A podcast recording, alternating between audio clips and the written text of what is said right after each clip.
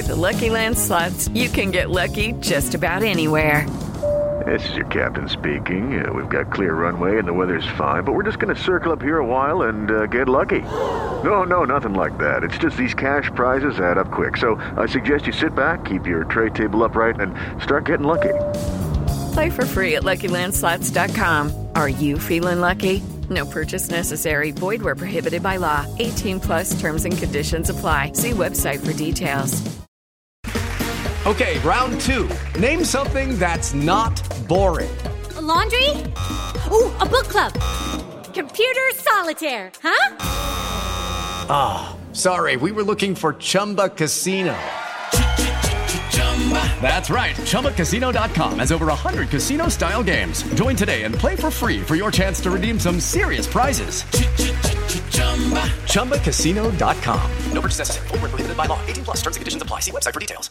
Hello, it is Ryan, and we could all use an extra bright spot in our day, couldn't we? Just to make up for things like sitting in traffic, doing the dishes, counting your steps, you know, all the mundane stuff. That is why I'm such a big fan of Chumba Casino. Chumba Casino has all your favorite social casino style games that you can play for free anytime, anywhere with daily bonuses. That should brighten your day a little. Actually, a lot. So sign up now at chumbacasino.com. That's ChumbaCasino.com. No purchase necessary. VGW. Void were prohibited by law. See terms and conditions. 18 plus. Judy was boring. Hello. Then Judy discovered ChumbaCasino.com. It's my little escape. Now Judy's the life of the party. Oh, baby, mama's bringing home the bacon. Whoa, take it easy, Judy. The Chumba life is for everybody. So go to ChumbaCasino.com and play over 100 casino-style games. Join today and play for free for your chance to redeem some serious prizes. ChumbaCasino.com. No purchase necessary. Void where prohibited by law. 18 plus terms and conditions apply. See website for details.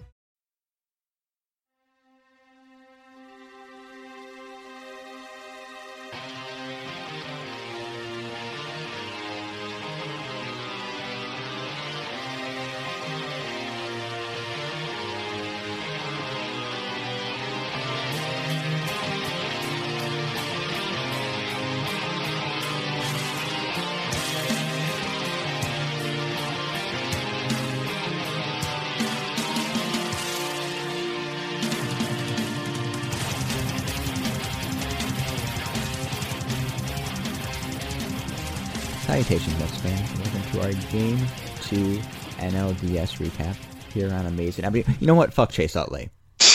Like, I got, I have nothing fucking here. shit. That's Steve Sypa. I'm Jeff Paternostro.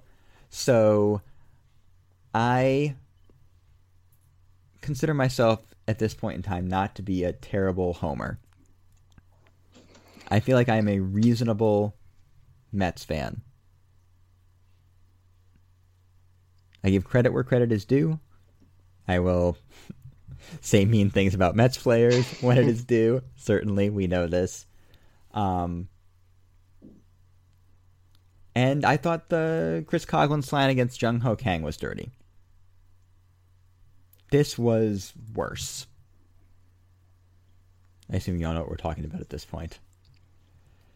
I mean, Steve, at what point is interference get called? At what point is it not just a dirty slide, but an illegal slide? Where is the actual boundary here? Uh, it's just that it, that was just as fucking disgusting. I mean, it was. It, he literally didn't even slide until he was like past, the past bag. the base. Yeah, I mean, that's that's a textbook dirty slide. Look, you want to upend a guy behind the base, you're sliding through the base, fine. I get it. You're going hard. It's the playoffs.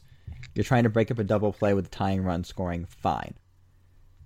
That was basically a glorified chop block. And we'll get into the, the mess that was the, the replay review afterwards and the weird judgment call around the neighborhood play. Because it was not a force out. Tejada was clearly trying to turn two there. If he had just gone through the bag and missed the bag, that would have been one thing. But he was clearly trying to turn two. That's textbook neighborhood play. He's mid pivot, his back was turned. And yeah, it wasn't a great feed from Murphy. They probably would not have turned two if he had made the throw, but he made the effort to do it. And Utley was nowhere near the base. I think, you know what, they're going to look at this in the offseason and probably change it because. And if this was Corey Seager, the rule would already be changed, as we saw with Buster Posey. Mm-hmm.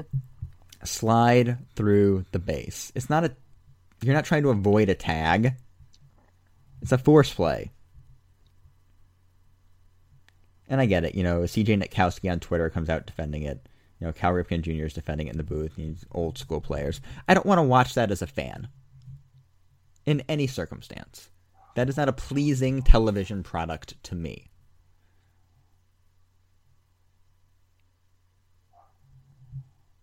Now, setting aside the Mets lost a, a game that they had in, I want to say in hand, but were in good shape in the seventh inning, due in part to that call,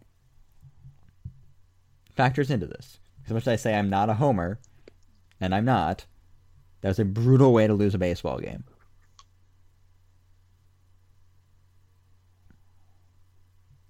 Look, if they don't turn it and they end up whatever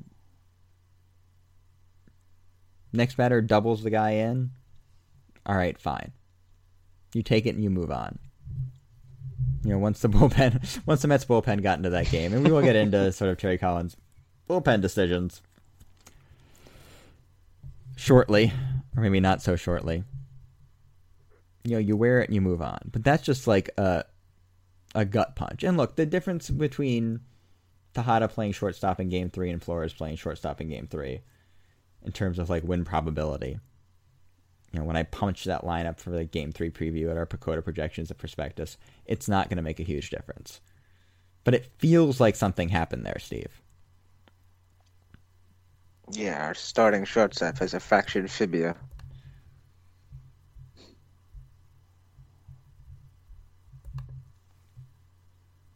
I mean, I don't like at what point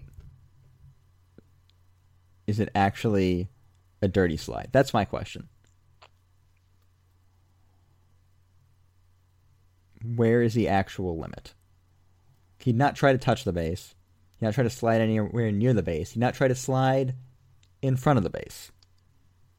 Right. I mean, if the if the runner seems to be making an effort to keep it a legitimate slide, like you know, I, I'll cut them slack if it if it you know ends up being a play in which someone's injured. But I mean, in in this situation, he's just wasn't making an effort. It was just clearly, clearly, C C C fielder, hit fielder.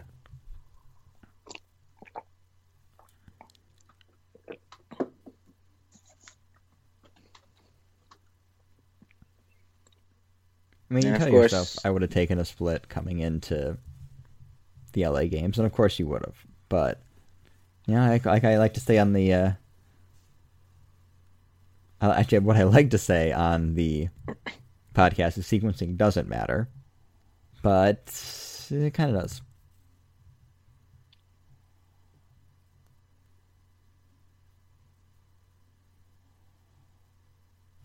Well, I just hope that Chase Utley has another plate appearance sometime Yeah, during you know, I can't series. even. I can't even justify. You know, what do you? You want to wear one in the ear hole? This isn't. I can justify it. I I'm know, a it's petty like I don't. It's. I mean, you should have been thrown out of the damn game.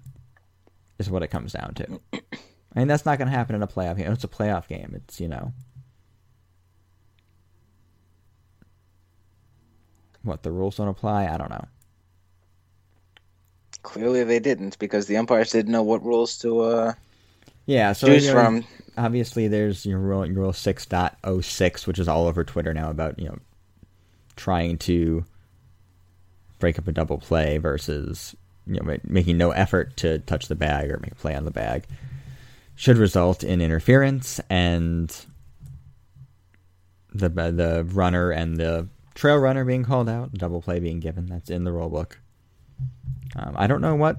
And look, Tejada didn't touch the base. It certainly didn't look like it on replay. But he's allowed to not touch the base. Precisely so he doesn't get his leg broken by somebody sliding in.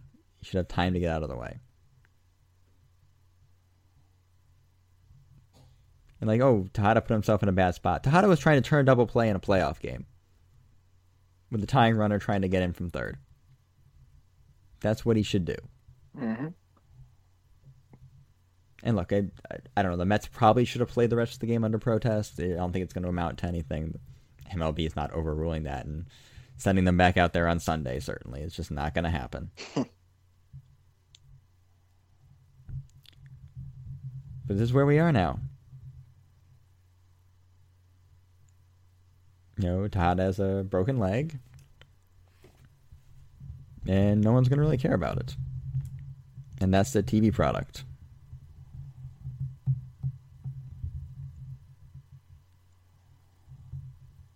Then if anyone was not watching, was after midnight. I'm so tired right now.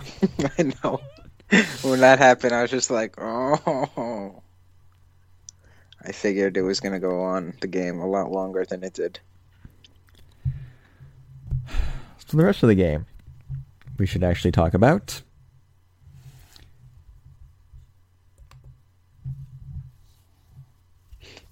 Syndergaard good, bullpen not good. Yeah, yeah. Sort of umpires the, especially bad. Sort of the story of the season. So bringing Bartolo Colon in, who actually got a ground ball in that spot, surprisingly yeah. enough, um, for a guy that doesn't really strike anybody out or and gets a lot of fly balls. The runner on third was an interesting decision. And then pulling him immediately afterwards. Yeah, that after really the play made... got reviewed, interesting decision. And look, Addison Reed gave it up. It was not good and they let him face Adrian Gonzalez instead of and Jon Niese, and then brought Jon Niese in to face later lefty. Look, it's Terry Collins managing in a playoff game. This is it's bound to happen. and I wouldn't blame him for you know being a little off his game at that point, such as it was. Do you think he needed to get ejected there? I don't really buy into that as a thing, but nah. And I know that like there's only so much he can do in terms of arguing that spot. Cause, you know, arguing the replay ruling, I think, is also grounds for automatic ejection nowadays, much like. Uh,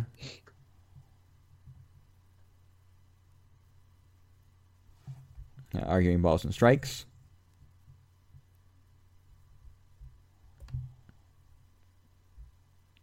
So I guess not. Conforto's home run was pretty cool. That was the it thing was. that happened.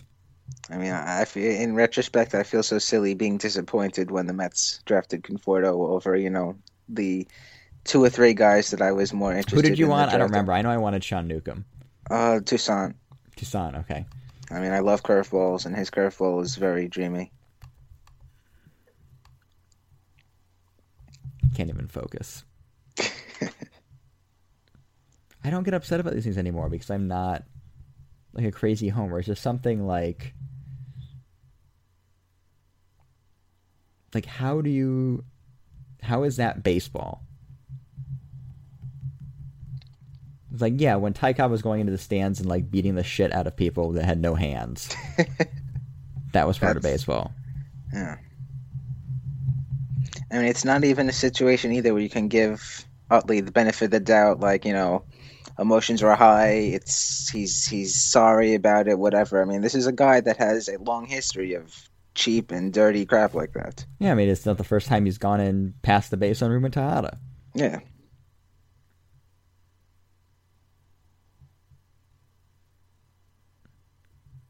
Pedro Martinez is screaming about that play right now on TBS, which makes me happy. Who? Pedro Martinez. Oh, Pedro. Uh, all right, so the series heads back to New York now, tied at one. Matt Harvey against Brett Anderson. I think the atmosphere at Citi Field is going to be interesting on Monday.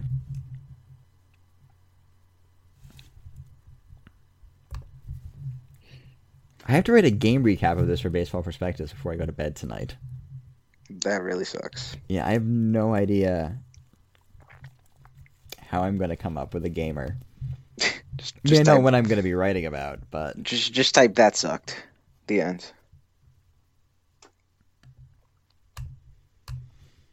Ah, Jesus. What the Mets playoffs are like, I guess. This is the experience.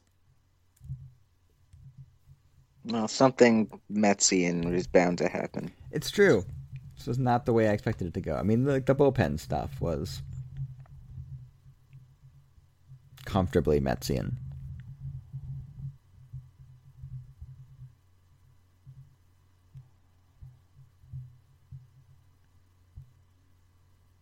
And as soon as that play happens and that whole clusterfuck, you know, resolves itself and play begins, you know that they're going to lose. You know that just momentum is just shifted. You know this is the Mets. It's something bad is going to happen further.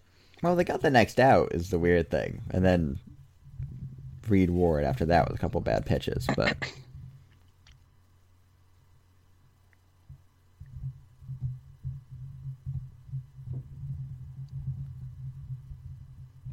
I mean, look. Chase Utley is probably a Hall of Famer.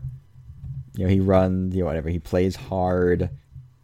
You know, goes max effort to first every time. But at the end of the day, that's still bullshit. Yeah.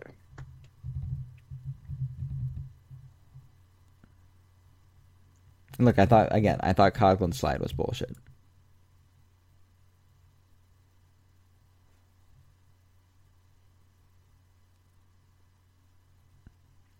Mm, it'll be interesting to see if, with you know, all of the this play being under the microscope because of the playoff lights and everything, if something in the rules gets changed.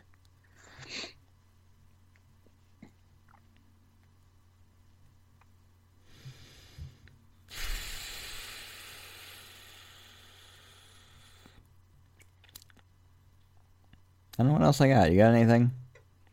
No, I'm very that's- deflated. Yeah, it's it's like an emotional punch in the gut.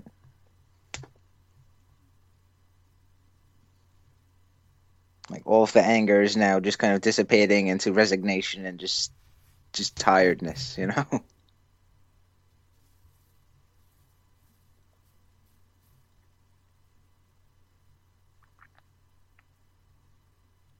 Well, hopefully, Game Three, you know, comes back to Citi Field. Harvey channels all of this into uh, pitching dominance.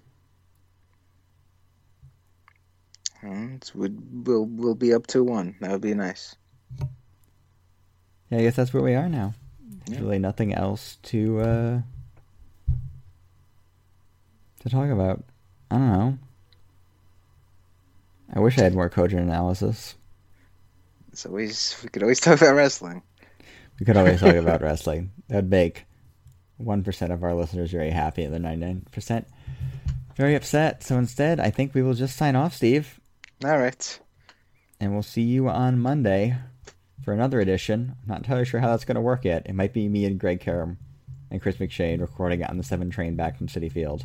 but one way or another, there will be a Game Three edition, and apparently at least a Game Four edition of well of Amazin' Avenue Audio.